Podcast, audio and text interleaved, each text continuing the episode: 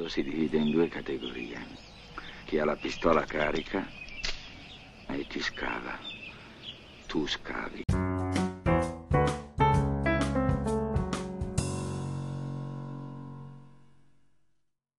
Buongiorno, buon pomeriggio e buonasera, ben ritrovati, ma soprattutto ben ritrovate amiche e amici del podcast Il brutto, il cattivo, questa sera in formazione speciale perché vogliamo raccontare di un film che ha fatto la storia del cinema, un film che l'11 giugno 2022 compirà 40 anni.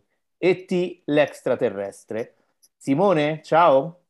Ciao, ciao, un saluto ai nostri eh, ospiti graditissimi, Emanuele e Federica, benvenuti. Benvenuti allora. sul nostro podcast. Non so perché avete accettato, sicuramente poi ve ne pentirete, vedrete. sì, questo, questo, è il podcast di due a caso che parlano e invece appunto, visto che si tratta io sono, di... Io sono, io sono quello che si nasconde dietro le domande perché sa poche cose, capito? Mentre Stefano è quello colto. Eh, ecco, vi, fa, vi, dà, vi dà l'idea del livello. Allora abbiamo eh, convocato due che ci capiscono perché Steven Spielberg è probabilmente per me è il più grande di tutti. Eh, non sarà così, sarà uno dei più grandi, ma è un maestro di cinema eh, che merita un bel approfondimento. Con noi ci sono Emanuele Rauco, critico cinematografico, ne dico una per tutte, che è un selezionatore del Festival del Cinema di Venezia, scrittore e autore di due podcast, poi se non sbaglio, Emanuele Rauco, Cinema e non solo, e Cinema Scope. Non proprio. Vabbè, no, Emanuele, poi... Rauco, Emanuele Rauco, Cinema e non solo la mia pagina Facebook. Ah, ecco, Però vabbè, è, è, comunque pubblicità che fa sempre bene. Però CinemaScope è un podcast molto interessante di cinema, grazie al quale ho scoperto la storia dell'attore regista messicano che ha dato volto e corpo alle, alle statuette dell'Oscar, anche se non mi ricordo il nome di come si chiama, ma giuro che l'episodio l'ho ascoltato. No, non è vero, lo so, è Emilio Fernandez. Fuori onda Eman... me l'avevi detto. Eh, esatto. So e Emanuele racconta queste storie di personaggi del mondo del cinema da seconda fila, da terza fila, quindi non i nomi eh, acclamati. E insieme a Emanuele c'è Federica Liano, giornalista che collabora con eh, tante testate, che ha diretto un progetto editoriale che io ho amato tantissimo, a cui mi sono abbonato, The Cinema Show, che è una delle osservatrici più attente e acute di cose di cinema e nonché una commentatrice da social di cui avere paura. di solito. Grazie, questa è una presentazione davvero lusinghiera, davvero tanto. Eh... Allora, siamo qui per parlare ecco. di un film, Simone, No, è, film... non è commossa, adesso capito? Non, non parla più. Di uno dei film. Buona. L'ha fatto perché così divento buona. Esatto. Ah, però tu non diventare buona, attaccalo, capito? Attacca. Senza pietà. Oppure un bersaglio No, grosso, io faccio quindi... solo domande, quindi non mi puoi attaccare. Al massimo puoi rispondere. Allora, parliamo di un film che è uno dei più visti della storia del cinema. Di uno che, da quello che dice Internet Movie Database, è il film che è stato in sala il più a lungo nella storia del cinema. È un film su un alieno buono che non aveva alcun interesse a interagire con gli esseri umani. È un film che è uscito nel 1982, nell'anno in cui esce La Cosa e Blade Runner. E Steven Spielberg spacca il botteghino, il film resterà in sala appunto più di un anno, con la storia di un bambino che trova un alieno nel eh, nella casetta degli attrezzi, nella sua, eh, nella sua villetta, schiera, una come tante, una in, di quelle in cui ha vissuto anche Steven Spielberg eh, nella sua infanzia e che lo aiuta a tornare a casa. Ora, visto che di tutte le cose che ho detto Emanuele non ho ricordato la più importante, ovvero che a fine giugno uscirà un suo doppio volume ehm, a, bigger, a Bigger Boat e Blinded by the Light, l'ho detto bene? esatto. dedicate a Steven Spielberg. Io comincerei con Emanuele chiedendogli, so che qua ci vorrebbe un'ora, però in cinque minuti, come ET, l'extraterrestre, si inserisce nella storia della fantascienza e come si inserisce in quella personale e professionale di Steven Spielberg. Parte il cronometro. Sì, allora, come si inserisce nella storia della fantascienza? Sai, quando una cosa poi fa a un certo punto la storia eh, e noi dopo un po' di anni, in questo caso 40, siamo qui a capire che l'abbiamo capito che quella cosa ha fatto la storia, ci si inserisce un po' per caso, perché è, è raro, è rarissimo che qualcuno nella storia dell'arte faccia qualcosa con la consapevolezza che quella cosa lì poi andrà a fare la storia dell'arte. Forse appunto quando i pittori rinascimentali accettavano delle commissioni dai papi per delle cose assolutamente monumentali, cioè quando Michelangelo accetta la Cappella Sistina, immagino che un po' di consapevolezza che stesse facendo la storia ce l'aveva. Sicuramente Spielberg no, anzi Spielberg fa ET proprio per dire, ma sentite, io vengo dallo squalo, vengo da incontri ravvicinati, vengo da 1941 che gli è andato male, però insomma era una cosa assolutamente colossale, vengo dai predatori dell'arca perduta, cioè un progetto più grosso dell'altro. Ma sapete che c'è? Io voglio di raccontare una storiella da bambino per bambini che mi ricorda quando ero bambino e del resto non me ne frega niente.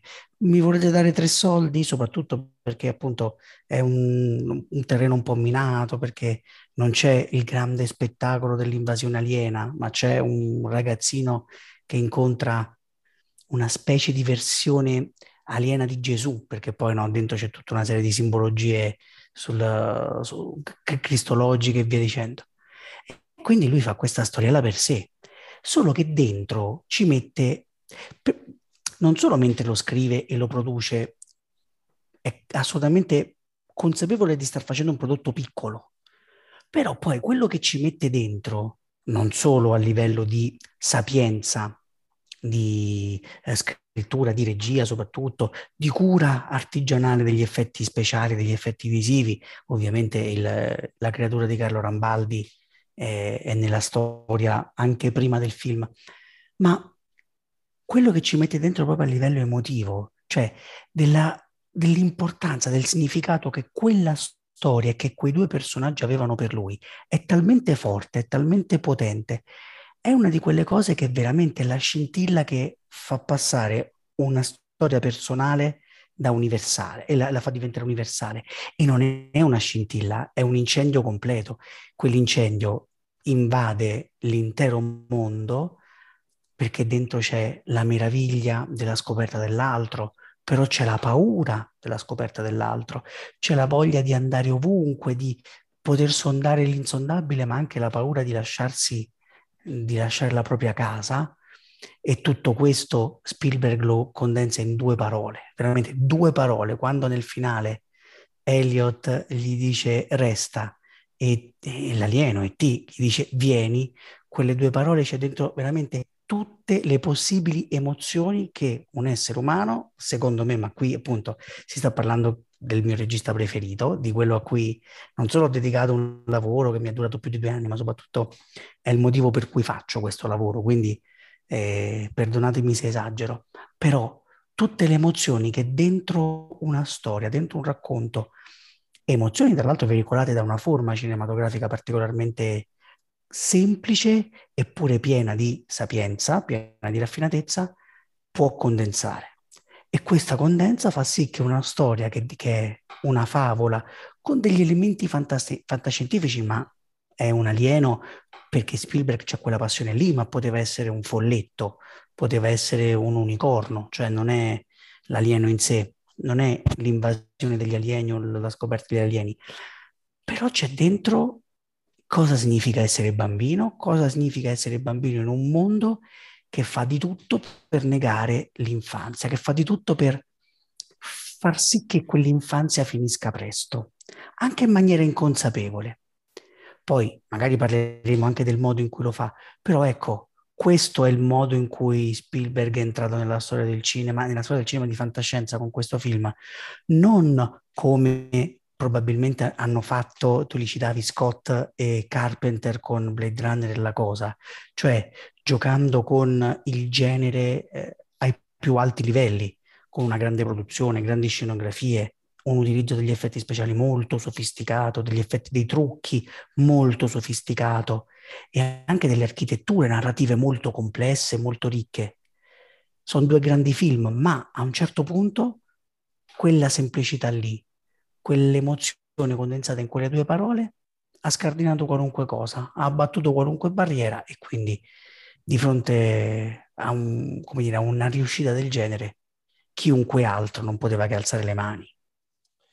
Ma eh, io ho una, anche una domanda per Federica, no? Perché allora, io rivedendo E.T., no? L'altro, l'altro giorno, insomma, l'ho visto sve- un, bel, un bel po' di volte durante la mia vita, insomma, però mi è salita pure un po' di rabbia, no? Mm, non so se ci avete avuto pure la stessa sensazione, perché oramai ehm, cioè, c'è, c'è, stata un po' una riscoperta, no? Un po' della magia del cinema, no? Di fare i film che oggi non c'è più, no? Cioè segna un modo di realizzare anche gli effetti speciali, che c'era anche proprio dell'artigianato, no? Cioè c'era della creatività, si dava lo spazio anche agli slanci creativi. Ovviamente non mi riferisco solo alla creatura, soprattutto, ma non solo alla creatura del maestro Rambaldi. Allora io mi chiedo, no? Oggi piazzi il green screen, vai con la CGI in manetta, eh, c'è la marbelizzazione di questo cinema di oggi, no? In cui sono tutti i film, sono tutti più o meno uguali, gli effetti sono tutti più o meno uguali va, fa tutto il computer, si è persa un po' la magia anche del fare film, no? come si faceva una volta, no? proprio de, la, la, la, manualità anche no? della realizzazione di certi film. Siete d'accordo? Ma, eh, guarda, io questo non, non lo penso, non... mm. cioè, credo che ci siano dei trend nel modo di fare cinema e questo, vabbè, qui vado sulla mia osservazione personale che Stefano mi ha lusingata molto dicendo che sono un'osservatrice di ciò che, che ci circonda, soprattutto del cinema. Penso, sì, grazie, grazie di averlo notato, non mi sarei mai definita così, ma forse sì, perché non mi piace pensare a un film come prodotto finito. L'errore che è stato fatto molto spesso, troppo spesso anche con Spielberg, che ha avuto un periodo di svalutazione sia mh, a livello critico sia a livello di grande pubblico è stato sempre quello di considerare, e non lo si fa solo con Spielberg questo errore, di considerare soltanto il film come prodotto finito.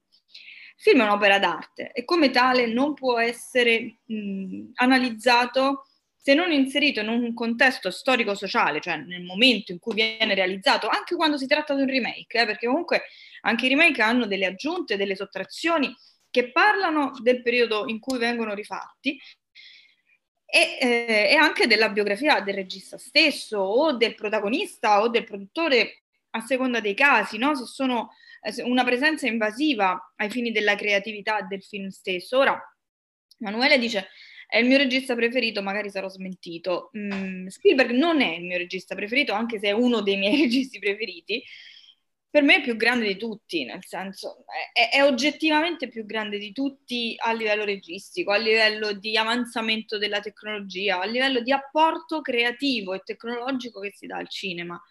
Nonostante poi magari esistano un James Cameron, uno Zemeckis, che Emanuele sa che io invece sto lavorando eh, a un volume su Zemeckis e la storia di Zemeckis e Spielberg si incrocia inevitabilmente più e più volte anche nel caso di E.T eh, perché tutto questo non può prescindere dal, dalla, dal film fatto e finito. Il film è un'opera d'arte corale, complessissimo. E non penso che quello che tu hai detto sia valido per tutti i film oggi, anzi forse si sta un pochino riscoprendo questa magia che dici tu dell'artigianalità. Prendiamo il, il sequel di Top Gun che è stato girato da poco. Eh, il mio commento a caldo uscito dall'anteprima è stata è stato agli amici miei, eh, perché eh, in chat, perché era, c'era l'embargo, non si poteva dire niente. Gli amici miei, insomma com'è, ma insomma com'è? Considerate io sono un po' più grandicella di voi e ti lo vidi al cinema. E, e, quindi tutti i miei amici nostalgici anni 80, ma insomma com'è, ma insomma com'è? Io, ma raga, è un film vecchio, grazie al cielo, perché eh, eh, sì, perché è una regia vecchia, vecchia tra virgolette, anni 80. Oggi probabilmente ci sarebbero inquadrature molto più ipertrofiche, mm, ci si sarebbe affidati, affidati molto di più alla, agli effetti speciali, a un certo tipo di sicurezza che non avrebbe mai permesso a nessun altro se non Tom Cruise che si produce da solo e quindi si, eh, si firma le assicurazioni da solo di fare eh, lo stuntman. Così forse anche però un po' per il cinema. Pensiamo soltanto a tutta la grande rinascita che ha, ehm, che ha visto e continua a vivere l'animazione in stop motion, in parallelo quasi a quella digitale. Quindi sicuramente quello che tu dici è vero. Un pochino si perde, ma non si perde del tutto. Eh, questo modo di fare cinema ancora affascina tantissimo. E, e, quello che hai detto mi, mi, incuriosisce perché io ho una serie di aneddoti su, su ET, no? su come è stata la genesi di ET. Quello che mi colpì sempre fin da bambina, perché poi appunto io ho la stessa età di Drew Barrymore, per anni mi hanno preso in giro perché ho gli zigomi come Drew Barrymore, eh, l'ha presa in giro anche insomma se vogliamo lusinghiera, no? Eh, mi colpì fin da piccola il fatto che lui eh, fece ciò che faceva più paura ai registi degli anni 80 e 90. Lavorare con bambini e animali faceva paurissima e fa ancora paurissima. Lui non solo lavorò con un cast quasi prevalentemente composto da bambini, ma chiese loro di improvvisare, di dire quello che gli passava per la testa. E questa è anche mm, una cosa molto artigianale se ci pensi, perché va tutto eh, in una fase di rischio, di non previsione, non ci furono storyboard, che, che, si decide poi in seguito alla moviola, in fase di montaggio, quello che non va bene finisce sul pavimento, chissà quante, eh, quante scene ci sono finite, e quello che va bene si tiene. Eh, anche questo è, è, cinema artigianale, se ci pensi, no? Mm, oggi sarebbe impensabile non prevedere battuta per battuta tutta la sceneggiatura approvata, anche in nome di un politicamente corretto fortissimo che allora non c'era. E se ci pensi, è stato già allora, con molta meno esperienza, quindi 40 anni di esperienza e meno, un grandissimo, perché lui, nonostante girò con mm, un gruppo di bambini e in questo modo sforò, mi pare, di 5-6 giorni sulla produzione. Emanuele, correggimi se sbaglio, ma sforò pochissimo. Uh, Quasi nulla. Appunto, cioè sono proprio giorni irrisori per qualunque produzione, come non sforare. Quindi... 69 giorni durò? Quanto, durò? quanto durarono le riprese? Eh, mi pare più o meno quello. Sì. Sì, sì, erano previsti 65 giorni e lui ha sforato di Pochissimo. 5 giorni o giù di lì. Quindi proprio nulla, nulla, nulla. Pensiamo che quel film, se mi consenti di eh, farmi la domanda e darmi la risposta, assolutamente, siamo qui apposta. È stato proprio figlio di quell'epoca là, di, degli anni Ottanta. Eh, in Italia uscì molto più tardi perché fu presentato in anteprima a Venezia e poi uscì a inizio dicembre, uscì come film di Natale, quindi eh, noi ragazzini, bambini, ci facemmo portare al cinema a Natale a vedere T perché lo aspettavamo da morire, che fu preceduto dal successo, dalle eco del successo eh, d'oltreoceano, come succedeva quando anche i blockbuster non uscivano in contemporanea. Sì. E molti l'hanno per tanti anni, vi ripeto, ha subito una battuta d'arresto, una critica frettolosa da parte di chi forse voleva farlo snob, perché comunque quegli anni hanno visto nascere da tantissimi autori e Spielberg veniva visto come quello che raccontava le favolette. Uh-huh. Perché sì, sì, preso, eh? Eh, e sì, era molto autobiografico, lui si era ispirato a questo amico immaginario che aveva inventato eh, al divorzio dei genitori e quindi questo era stato visto come non lo so, un qualcosa di debole. Tra l'altro la Columbia stessa glielo bocciò il progetto dicendo è un Disney fatto male, una cosa del genere. Sì, sì, sì. Eh, quando arrivo in Italia a noi non parve affatto una favoletta, per niente proprio, anzi certi traumi. Madonna santa. Eh, insomma, vieni, resta. No, lasciamo perdere. È un qualcosa che ti devasta a sette anni, ragazzi, ma ti devasta a, proprio. A sette? Devasta anche dopo. Ecco. a sette anni non, non, mi dite che raccontava favolette, perché proprio no.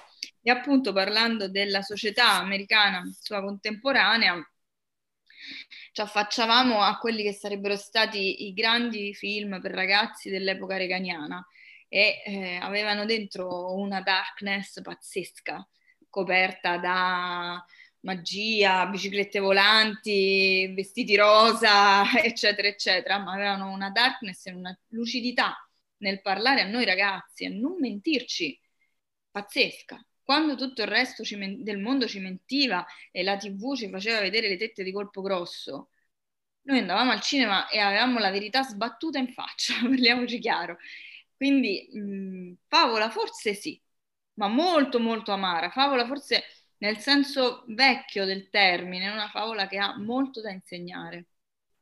Emanuele, volevi dire qualcosa? Vedo che hai la mano alzata.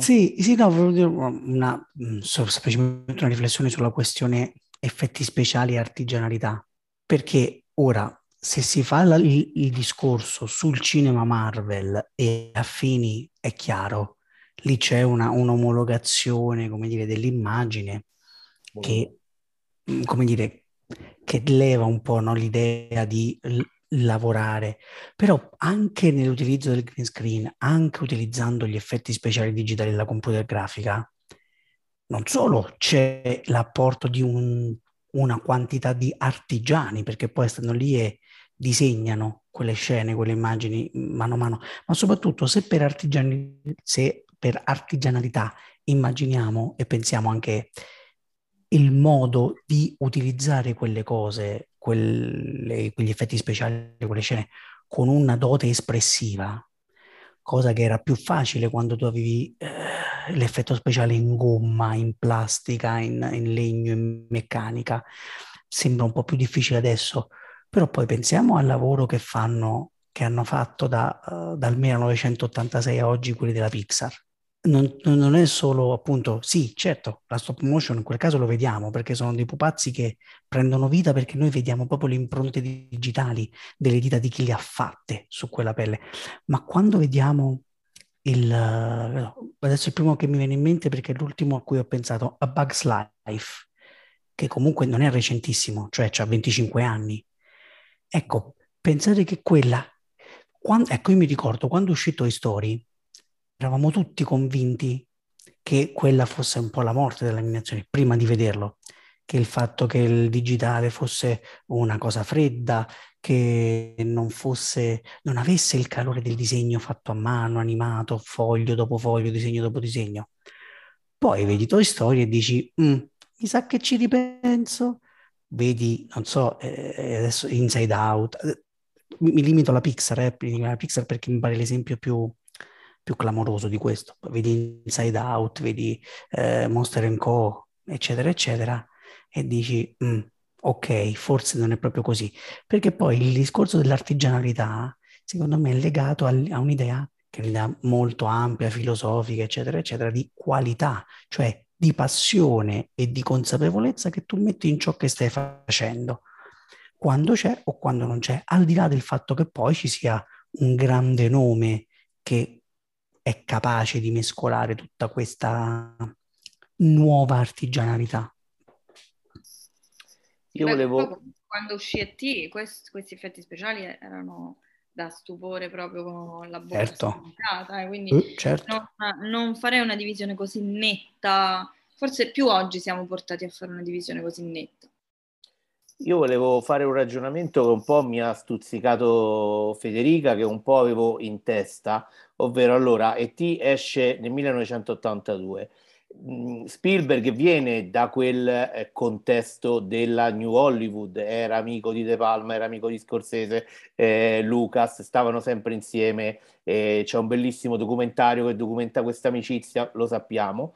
Dentro E.T., a parte la verità sbattuta in faccia di cui ha parlato Federica, ma dentro E.T. c'è un'altra cosa, ad esempio, a me ha colpito, sono, c'è l'entità governativa cattiva, che è un retaggio del Watergate, ma d'altra parte E.T. è il grande cinema della Hollywood classica, cioè la classica storia eh, de- degli anni 50, eh, che però ha avuto questo pizzico di New Hollywood. Siete d'accordo? Sto a dire la classica cazzata dei cocci? Allora, no, no, ehm... a parte che secondo me delle cazzate ne dici poche, forse le maschere. non gli fate i complimenti. No, non credo che sia una cazzata, anzi le due cose si legano, perché poi eh, già negli anni 50 noi avevamo i primi prodromi di, ehm, di, quel, di quell'afflato, chiamiamolo liberale, che poi sentiremo nella New Hollywood, perché penso appunto so, alcuni film di mostri come Il mostro della Laguna Nera, la, la creatura della Laguna Nera, adesso non ricordo se è il mostro o la creatura, e lì a un certo punto c'è questo mostro che sentiamo essere non buono, non cattivo, però qualcuno per cui provare un, uh, un affetto e c'è però un'istituzione che a quel mostro deve dare la caccia. E, e quindi negli anni 50, ma anche altre cose di fantascienza eh, più, come dire, che ah, si aprivano uno sguardo più, chiamiamolo buonista per semplificare, in cui il, il, il diverso non era necessariamente l'invasore, non era necessariamente il, il nemico da, da combattere e da cui difendersi. Poi è chiaro, eh, gli anni 70 dicono una determinata serie di cose al popolo americano e ai, agli spettatori americani di cui uh, Spielberg è figlio. Poi gli si può imputare di averla uccisa la New Hollywood con lo squalo e soprattutto lo squalo. Ok, va bene, però di fatto lui poi è figlio. Certo, non aveva, eh, non era De Palma, non era Scorsese, non era Coppola, di cui era amico, cioè non era quel tipo di cineasta lì e non aveva quell'interesse politico lì. Però poi il mondo che vivevano era quello e quindi, ma vedi appunto già mh, anni prima, Sugarland Express. Sugarland Express sono due disgraziati che scappano da qualunque tipo di istituzione che li vuole cacciare.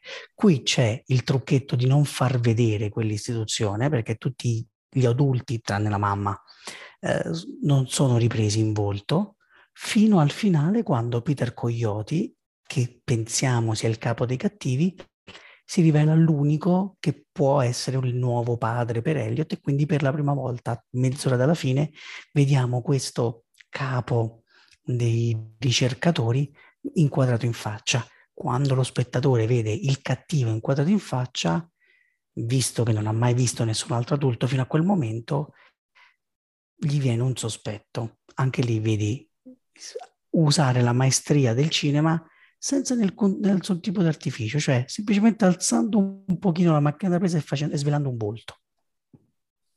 Fede? Sì, beh, in sostanza sono d'accordo con quello che ha detto Emanuele. Chiaramente anche T si iscrive in tutta una tradizione di film eh, che punta all'accettazione del diverso, cioè qui abbiamo un alieno, però abbiamo avuto il mostro in tutta una serie di film, non solo il mostro della Laguna Nera, ma penso anche a tanti film della Troma. Eh, abbiamo avuto King Kong, abbiamo avuto po- possono essere tanti i diversi da, mh, mm, da accettare. Poteva essere un indiano. Eh, quello che normalmente eh, il, um, il, governo ti indica come nemico. Non ci dimentichiamo che siamo in piena guerra fredda e, eh, e che la Russia è, è, il nemico, l'Unione Sovietica è il nemico. E allora molto spesso la fantascienza, sia sul finire degli anni 70 che poi per tutti gli anni 80, fino a quando non è caduto il muro, eh, è stata la metafora di tutto questo. Quindi l'alieno molto spesso era la metafora del sovietico, del comunista, del cattivo. E Spielberg, da grande osservatore del mondo, con un'estrema sensibilità anche infantile, che proprio da E.T. in poi sceglie, decide che è arrivato il momento di portare sullo schermo, di non vergognarsene più, di non averne forse paura lui stesso per primo, ti dice che sì, ok, è diverso, ma può essere diverso tra i diversi, perché non ci dimentichiamo che T non è proprio l'alieno tipico, T è il bambino che viene dimenticato all'autogrill praticamente, no? Eh, viene lasciato là eh, per sbaglio e poi, ops, mi sono persa, è un po' tipo mamma ho perso l'aereo, eh, mamma ho perso l'astronave e poi se lo vanno a riprendere, quindi anche lui è un po' un diverso tra diversi, e, mh, mm, forse quello che sarà poi in seguito una riflessione in stile War Games, se vogliamo, cioè sì, ok, fermo restando che quelli per noi sono i cattivi, non generalizziamo perché sono comunque esseri umani, non sono esseri umani in questo caso, sì, ok, quelli sono gli alieni, sono così diversi da noi, sono i cattivi, ma sono esseri viventi, hanno dei sentimenti come noi. E questo appunto ciò di cui parlavo prima quando ho detto una favola nel senso vecchio, nel senso antico del termine, cioè una favola come quelle dei Grimm, come quelle di, di, di, chi è venuto prima dei Grimm, perché poi i Grimm erano una cover band delle favole, ricordiamocelo, eh, avevano tutto un lato scuro, no? tutta una metafora che serviva a insegnare ai bambini. In questo senso il cinema è stato anche educativo, era quello che oggi chiameremo edutainment, film per ragazzi, che non è per niente facile da realizzare, che dà un insegnamento così importante. Ecco, eh, in questo senso sono molto d'accordo con quello che ha detto Emanuele, si iscrive molto molto bene nella società di cui parla e eh, trovo che oggi abbia ancora tantissimo da dire a distanza di 40 anni. A proposito del quarantennale, un'altra, un'altra cosa che si lega sia a questa cosa della società sia al, al discorso sugli effetti speciali. Per il ventennale l'Industrial Light and Magic ha, ri- ha rifatto, no? ha rifatto tantissime cose, un po' come fece Lucas eh, con Star Wars. Quindi, per esempio, sono state tolte le armi dalle mani. Cioè, io la prima volta che vidi E.T. al cinema avevano le armi in mano, non avevano i walkie-talkie che sono stati messi in seguito per il ventennale.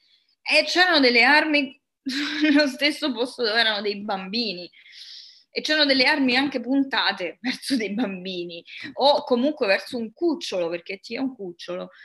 E ehm, era un qualcosa di forte, molto forte, però era un qualcosa che accadeva. Allora, Pochi anni prima c'era stato un carro armato puntato su un ragazzo. Certo. Io nel poi ne, abbiamo fatto tanti discorsi, potremmo fare ancora, siamo arrivati quasi eh, alla fine. Io poi la cosa che ti resta dentro è il bambino che vola con la bicicletta, perché poi quello lì è la classica immagine che quando vuoi raccontare la magia del cinema fai vedere quella e poche altre cose probabilmente. Quindi Ho sognato è, di volare con te su una bici di diamanti? Esatto, esatto. Poi non parliamo, de, ad esempio, che una cosa, la dico al volo, ieri guardavo la prima puntata della quarta stagione di eh, Stranger Things, a un certo punto mi sembra Mike si mette a una cabina telefonica e sulla cabina telefonica c'è scritto ET phone, phone home. Detto questo, detto che potremmo dire ancora tantissimo, ma non c'è tempo, l'ultima cosa che vorrei chiedervi, Federica ha già fatto un accenno.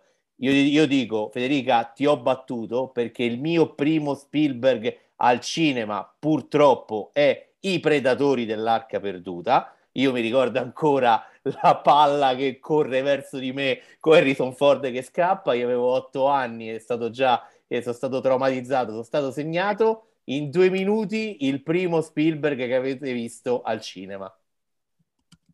Il mio primo Spielberg, perché è uno Spielberg per sempre molto più dei diamanti, è il film per cui a un certo punto la mia vita è cambiata e io a otto anni, anche io, ho capito che il cinema sarebbe stata la mia vita, non sapevo come, ma lì l'ho capito, cioè Indiana Jones e l'ultima crociata. Pure il mio. Anche io il primo film che vidi al cinema, lo stesso di Emanuele. Federica, vuoi aggiungere qualcosa? Sì, allora, il giorno in cui io sono nata, lo dico sempre, questo aneddoto, faccio sempre questo aneddoto, infatti Emanuele forse non mi sopporta più, il giorno in cui io sono nata, eh, lo squalo era in testa a tutte le classifiche mondo mondiali e quindi io sono nata sotto il segno di Spielberg, sono del leone ma sono anche un po' dello squalo. Il primo film, il primo Spielberg che ho visto al cinema è stato E.T., l'ho detto prima, ma posso, posso, è molto diverso L'unico Spielberg che ho visto solo una volta nella vita, l'ho visto al cinema, ho una copia in DVD in edizione speciale, una copia in Blu-ray in edizione speciale, mai aperte. Lo ricordo scena per scena, ve lo posso recitare a memoria, l'ho visto una volta sola, è Schindler's List. Me, me coglioni, non so se eh, si può sì. dire questo termine tecnico. Eh, ma è talmente scioccante che mi è rimasto impresso e veramente recito le battute, ma l'ho visto una volta sola. Vero. Allora, io nel dire una delle frasi più belle di Steven Spielberg, quando cresco voglio ancora fare il regista, io saluto Emanuele Rauco, saluto Ciao, Federica, Federica Liano, mi dispiace avrei continuato a parlare con voi un, un, un'altra ora almeno, saluto Simone, Simone. Sì. Il più inutile del quartetto. Hai fatto colore, è la barbetta. La... Ho fatto colore, ho fatto casino come al solito. Grazie fatto... Federica Emanuele, veramente, eh, grazie mille, siete stati gentilissimi.